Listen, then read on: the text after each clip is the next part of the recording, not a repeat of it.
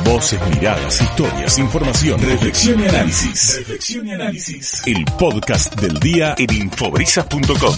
Seguramente que estuvo muy convocado durante toda esta jornada, en los distintos programas de la radio. Los productores estuvieron trabajando muchísimo durante todo el día. Eh, en realidad, Eduardo Zanoli estaba muy interesado en charlar con él, pero bueno, las ocupaciones no, no lo habían logrado y por eso recién ahora lo contactamos al doctor José Luis Santos, coordinador de terapia intensiva de la Clínica Colón aquí en Mar del Plata. ¿Por qué motivo? Porque hay un hallazgo médico marplatense que podría revolucionar cómo tratar al COVID-19 a nivel mundial. Doctor José Luis Santos, Aldo del Cul es mi nombre. ¿Cómo está José Luis? Buenas tardes, gracias por atendernos. Buenas tardes, Aldo. Muchas gracias por contribuir a, la difusión de esta investigación que ha sido presentada en una revista científica de alto prestigio de Europa, que es el Journal of Clinic Medicine. Es una revista de medicina que tiene sede en Suiza y que tiene, obviamente, un alto impacto en la, en la comunidad científica. Nosotros estamos muy eh, satisfechos de que nuestro trabajo de investigación haya sido publicado en esa revista, porque es una revista muy exigente, eh, donde se hacen revisión por pares, los eh, médicos y científicos revisaron nuestra investigación, vieron que cumplía todos los requisitos de, estándar de calidad y aceptaron la publicación. Y bueno, ahora lo que estamos haciendo es, a través de esta publicación, es compartirlo con, la comunidad médica científica y la comunidad en general, eh, sobre todo con el objetivo de, de que conozcan nuestra investigación, conozcan cómo fue nuestra hipótesis y, nuestro ensayo terapéutico que desarrollamos y los resultados que tuvimos, para que eh, el resto de los grupos de, terapia intensiva y de médicos que tratan COVID puedan hacer sus eh, propias eh, mediciones y sus propias investigaciones, puesto que los resultados que nosotros tuvimos en, en 20 pacientes han sido muy alentadores. Y en esto quiero ser también, eh, tener un mensaje esperanzador, pero eh, muy prudente. No, no estamos diciendo que hemos encontrado la cura del COVID, ni mucho menos. Lo que estamos diciendo es que en nuestro caso, con nuestros pacientes, los resultados han sido muy satisfactorios porque los 20 pacientes tratados mejoraron su oxigenación, mejoraron su tomografía, mejoraron los exámenes de laboratorio, y los pacientes eh, mejoraron, ¿no? eh, esas son las, las eh, conclusiones a las que llega el trabajo científico y es lo que se ha compartido con toda la comunidad. Eh, doctor, eh, en realidad son 20 pacientes porque, de acuerdo a la información, los resultados dieron 100% de efectividad en los casos. O sea, en los 20 pacientes, los 20 le fue muy bien en el tratamiento que hicieron ustedes. Exactamente, eso es lo, más llamativo de la investigación, que nos encontramos que todos los pacientes con COVID grave, que están requiriendo oxígeno, logran revertir esa situación de dependencia de oxígeno con una vez que se instaura el tratamiento. En promedio es un tratamiento que dura entre 4 a 8 días. ¿no? Eh, José Luis, eh, este tratamiento, como bien decía, es efectivo. No estamos hablando de una cura del COVID de ninguna manera, de acuerdo a lo que vos decías. Eh, ¿En qué consiste, en qué consistió ese tratamiento para los? Aldo, sí.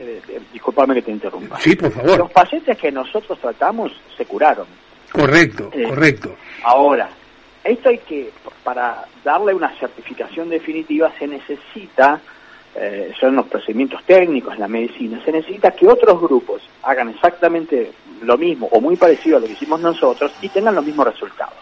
Entonces ahí es donde se termina de certificar que este enfoque terapéutico es eh, el adecuado para tratar el coronavirus. Eh, son 20 pacientes aquí en Mar del Plata, seguramente que cada uno tiene un, un sistema inmunológico distinto o por lo menos parecido, eh, tienen que seguir haciendo las pruebas. Eh, le fue muy bien. ¿En qué consistió este tratamiento, José Luis, a estos 20 pacientes que trataron ustedes en la clínica Colón?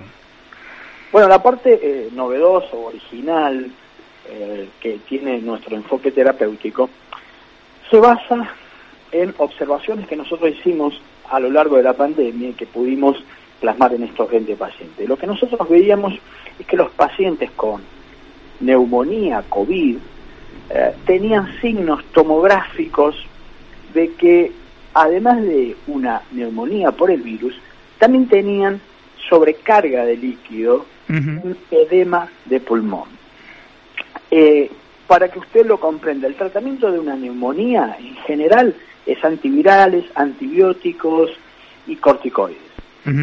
Pero nunca se da diuréticos para una neumonía. Sin embargo, lo que nosotros notamos es que estos pacientes, además de tener una neumonía, tenían edema. Es más, nuestra impresión es que tienen más edema que neumonía. Entonces, al tratamiento convencional que se le da a todos estos pacientes, nosotros le agregamos un tratamiento con diuréticos y balance negativo. Y el resultado es que estos pacientes mejoraron mucho más rápido y, no requirieron de asistencia respiratoria mecánica, el famoso respirador. Sí, correcto. Eso nos puso a nosotros en el camino de pensar que por alguna razón los pacientes que hacen neumonía por COVID, además de la neumonía, hacen edema de pulmón. La pregunta es, ¿por qué harían estos pacientes edema de pulmón? Había cuenta que otros cuadros de neumonía nunca tienen edema de pulmonar. Tienen exclusivamente la neumonía. No un cuadro doble, por así llamarlo, como es en este caso en donde nosotros queremos que primero hacen una neumonía y en una segunda fase, en un segundo tiempo, se agrega un edema de pulmón. La pregunta es por qué se agregaría el edema de pulmón en todos los pacientes. Y la respuesta que nosotros planteamos como una hipótesis y, tiene fundamentación bibliográfica y de otros trabajos científicos es que, permítame explicarlo, cuando el coronavirus ingresa al cuerpo humano, lo hace porque tiene una proteína que se llama la proteína Spike que engaña a una proteína que tenemos nosotros en las células pulmonares. Esa proteína lleva el nombre de ECA2, es la abreviatura de enzima convertidora de la angiotensina 2. Recuerda ese nombre, ECA2.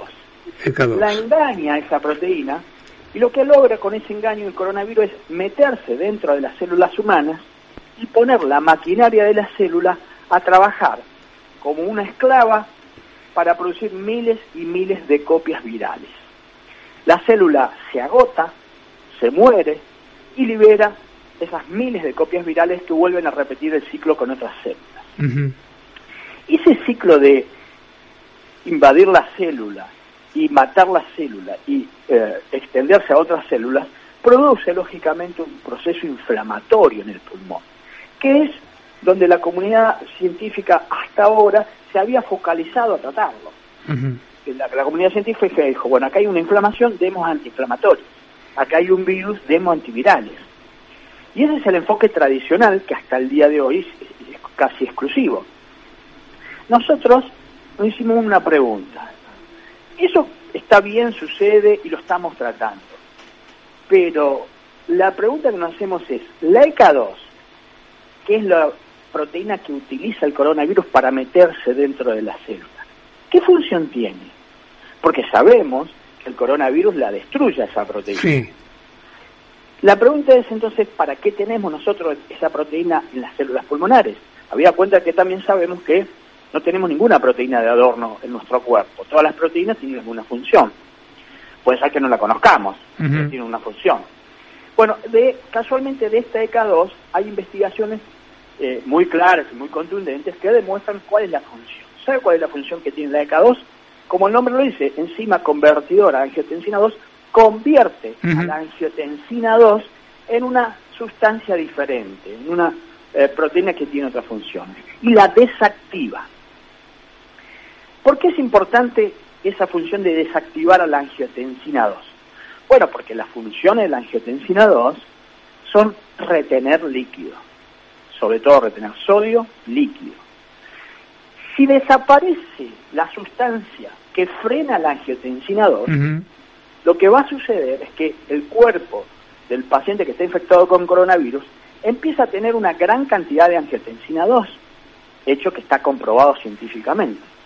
Y ese exceso de angiotensina 2 va a generar un exceso de retención de líquidos, que ya se transforman en perjudiciales. Fundamentalmente en los pulmones, doctor. Claro, ese exceso de líquido, ¿a dónde se va a acumular? En algún lugar del cuerpo tiene que ir. Bien, se va a acumular sobre todo en los tejidos que están inflamados.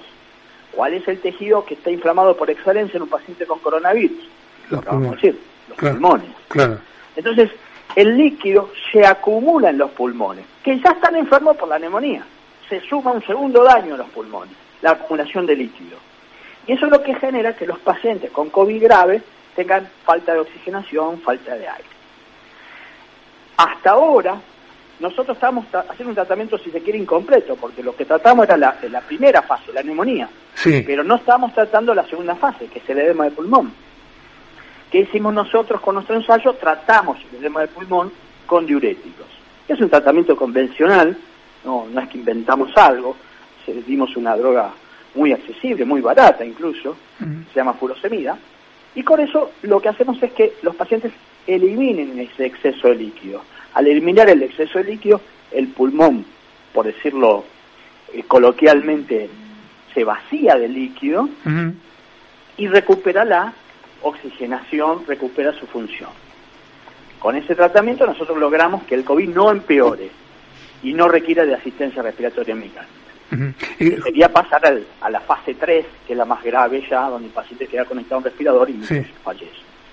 Y José Luis. me expliqué claro. Sí, perfectamente. ¿Sabes lo, que estaba pensando, José Luis?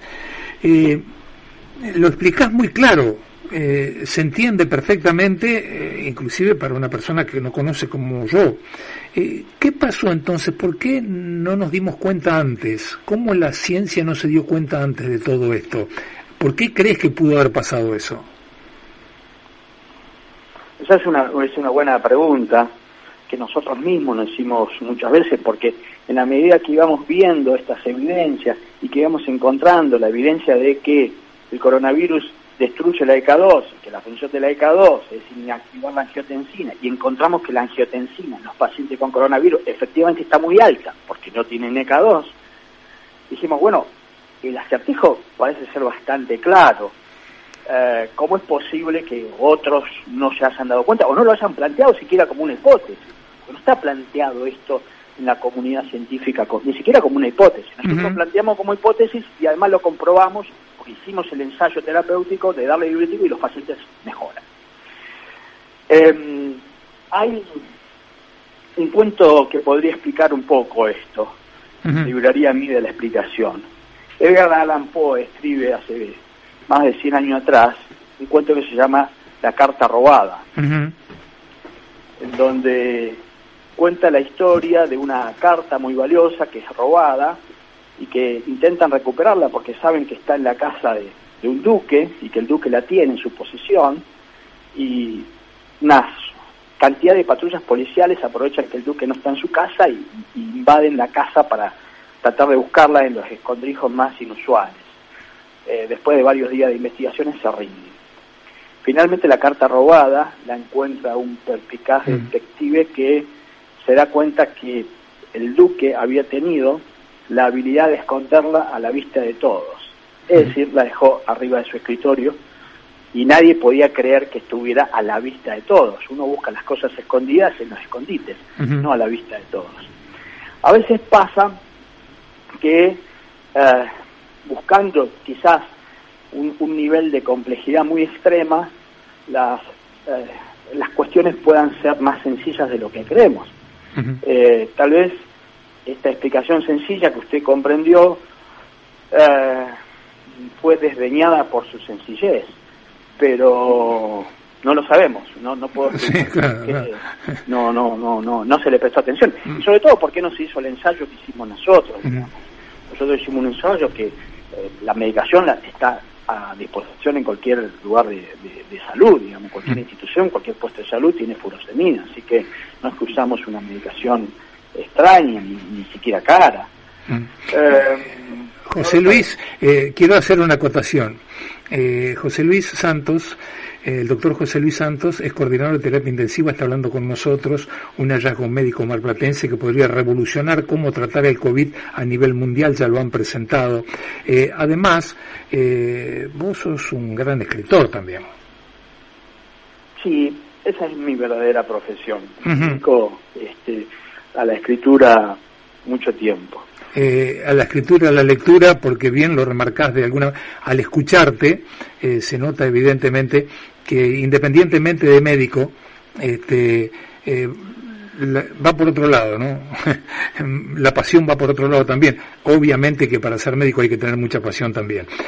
contame algo, después te voy a preguntar los, las personas que participaron de esta investigación, pero quiero que me digas, esta gente que se atendió, eh, no quiero decir si es con vacuna, sin vacuna, no, yo digo, estaban internados, estaban complicados, estaban vacunados o no estaban vacunados, algunos sí, otros no. La mitad estaban vacunados. Ajá, y la otra mitad no. La otra mitad no. Y tenían la misma patología. Sí, todos tenían COVID grave, eh, en diferentes niveles de gravedad, pero todos eran en categoría grave, todos requerían oxígeno, eh, todos tenían tomografía con, con mucho compromiso, eh, y sí, la edad era muy variable, iban desde los 20 y algo de años hasta los 80 años, con varias comorbilidades. este, y todos reaccionaron muy bien y, mejoraron todos, todos se curaron. Sí, todos se curaron de el, COVID. Lamentablemente dos casos, eso está en, en investigación científica, dos casos fallecieron después, a posteriori. Uno falleció por un infarto y otro eh, falleció por una infección bacteriana. Pero los pulmones de esos pacientes ya se habían recuperado del COVID. Lamentablemente tenían otras enfermedades de base que que los dejó muy débiles. Y... Claro, claro, obviamente se complicó por otro lado. Eh, como decimos vulgarmente, eh, yo te hablo muy vulgar, a lo mejor eh, no es así, pero bueno, no sé términos científicos. José Luis, contame, ¿quiénes estuvieron en esta investigación que participaron junto con vos y que fue desarrollada en la Clínica Colón? Mira, en la investigación participamos tres servicios el servicio de terapia intensiva, que está en, la investigación participaron el doctor Sanardi, la doctora Verónica Ló, la doctora Micaela Coria, la doctora Marina Santos, la doctora Juliana Murialdo y la doctora Andrea Villoldo. Eh, de parte del servicio de cardiología, el doctor Marcelo Rodríguez, y de parte del servicio de imágenes, el doctor Diego Quirós, el doctor Claudio Miliquio y el doctor Eduardo García Sáenz. Son los tres servicios que trabajamos eh, con, con el apoyo este, enorme de la institución que nos dio todo el apoyo para llevar adelante una investigación muy difícil en el tiempo de pandemia y sobre todo además muy difícil porque mm, fue una investigación hecha con todo un equipo que trabajó denodadamente durante muchísimos días, meses, en forma totalmente ad honorem, y además esta es una investigación que no tuvo sponsoreo de ningún tipo, ni apoyo estatal ni apoyo de la industria farmacológica. Es una eh, investigación absolutamente independiente, eh, con lo cual, digamos, no nosotros no tenemos conflicto de interés ni, ni, ni tenemos este, presión de nadie para que los resultados den en un sentido o en otro. Así que eso nos, nos pone muy orgullosos y satisfechos con los resultados conseguidos. Ahora, queda que la comunidad científica evalúe esta investigación y también haga sus propias observaciones, sus propias investigaciones y ojalá que otros equipos lo, puedan repetir. Nosotros tenemos mucha esperanza y confianza de que a ellos también le va a dar buenos resultados, porque Aldo, ahí déjame comentarte. Sí, dale, dale, dale. En, la investigación nos basamos en muchas otras investigaciones que fue es, como armar un acertijo. Hay 55 grupos de, de investigación en que nosotros en, las citas los, citamos porque nos fueron también aportando información clave. Uno de ellos, un grupo alemán, comandado por Sebastian Rasch, que ellos con una técnica novedosa y, muy compleja eh, logran medir la cantidad de agua que tienen los pulmones. Y toman a una población sana, eh, como sería vos, por ejemplo, y le miden la cantidad de agua que tienen los pulmones de una persona sana. ¿Cuánto es el, resultado que le da? Aproximadamente 500 mililitros, medio litro, para decirlo vulgarmente. También toman a las, personas que tienen una neumonía no COVID, una neumonía de otro origen y cuadros graves pulmonares. Le miden la cantidad de agua y encuentran que tienen un poco más de agua que las personas sanas. En promedio, 900 mililitros, casi el doble que el pulmón sano. Y después toman un tercer grupo, que son los pacientes con COVID, neumonía con COVID. Y le miden el agua a esos pacientes. Y el dato que encuentran es muy revelador. El agua que le miden a estos pacientes es de 2.600 mililitros. Cinco veces más agua que un pulmón sano. Y ese es la razón por la cual cuando nosotros le damos diurético los pacientes mejoran porque le sacamos ese exceso de agua. Claro, claro. Él mismo reconoce que estos pacientes lo tienen en su investigación. Eh, entonces, por eso es que nosotros tenemos mucha esperanza de que nuestro resultado este, no, no fue una casualidad, estamos convencidos que no fue una casualidad, sino que hay una base sólida científica para, para sostener esta investigación y estos resultados. Mm. El trabajo de Sebastián Raz, que yo te estoy comentando, es uno de ellos. Hay mm. otros más que también van en esta línea. Investigadores que veían determinadas cosas. Lo que pasa es que nosotros dimos un paso más allá de, de todo esto, armamos la hipótesis, hicimos una prueba, nos dio resultado, hicimos nuestras propias observaciones, que yo no quiero entrar en consideraciones técnicas, pero vemos determinadas cosas en la tomografía que no están descritas por, por nadie y que nosotros las vimos, que creemos que son orientadoras de que el paciente tiene un edema de pulmón y que en consecuencia si uno en la tomografía ve que tiene un edema de pulmón, el, tratamiento lógico del edema de pulmón es darle diurético. Claro, claro, sí, sí. Eh, claro, una cosa aparentemente muy sencilla y que en algún momento no se pensó, eh, o no, como bien decías en algún momento de la charla, por ahí era tan sencillo que por ahí no se le daba la importancia que correspondía. De todas maneras, ahora ya está presentado todo esto, este revolucionario método que puede llegar a cambiar todo el tratamiento del COVID a nivel mundial. Lo vamos a seguir, eh, José Luis, con mucho gusto y con tu amabilidad. Eh, quiero agradecerle también, Eduardo Zanoli buscó muchísimo. Me imagino todo lo que te han llamado porque estaban todos los medios y todos los productores tratando de ubicarte. Claro, pasó todo este tiempo y tuvimos la fortuna de que estés hablando con nosotros ahora. Eh, solamente por eso, pero en realidad todos querían este, hacer la nota con vos, José Luis. Y quiero, para el final, eh, decirte que eh, me apunta un oyente muy, pero muy especial que se llama Fernando, que me puso, José Santos es además un interesante escritor de la ciudad, cuentos para resistir y soñar, el otro lado, La mano de la paranoia, algunos de sus textos muy importantes. Este, te conoce y bien. Saludos para Fernando, este, que bueno, me, me pone contento que, conozca eh, mi, modesta obra literaria. Eh, además, además una, cosa, bueno, esto es un poco como una charla de familia. Eh, Fernando es mi hijo, pero bueno, un tipo que, te, sigue y te conoce además. No tengo idea que Fernando es. este, este, bueno, mandarle saludos y muchas gracias por por mencionar este, todos esos libros que efectivamente he escrito espero que no se haya aburrido tanto si, no, de ninguna manera de ninguna manera. Eh, José Luis te mando un abrazo muy grande. mí, Aldo, eh, entre paréntesis y ya un poco apartándonos el tema la lectura para mí eh, y la, la literatura en, líneas generales para mí es muy aleccionadora. Claro. y creo que tiene parte del mérito porque siempre me, me llevó por el camino de este, considerar todas las posibilidades, de abrir la mente, de no cerrarse en una sola hipótesis, de considerar hipótesis alternativas. Eh, en este sentido es muy ilustrativo el, perspectivismo de, Nietzsche, que cuando dice eh, no hay verdades, hay un hecho, y sobre ese hecho nosotros construimos interpretaciones. Y eso aplica muy bien a la tomografía. La claro, mira.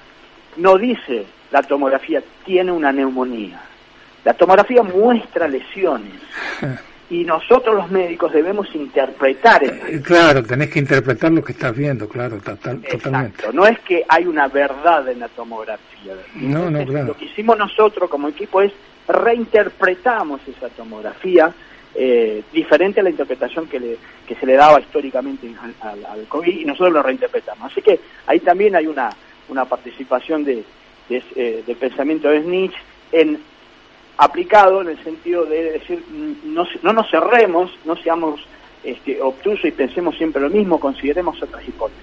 Eso es lo que hicimos y este es el resultado.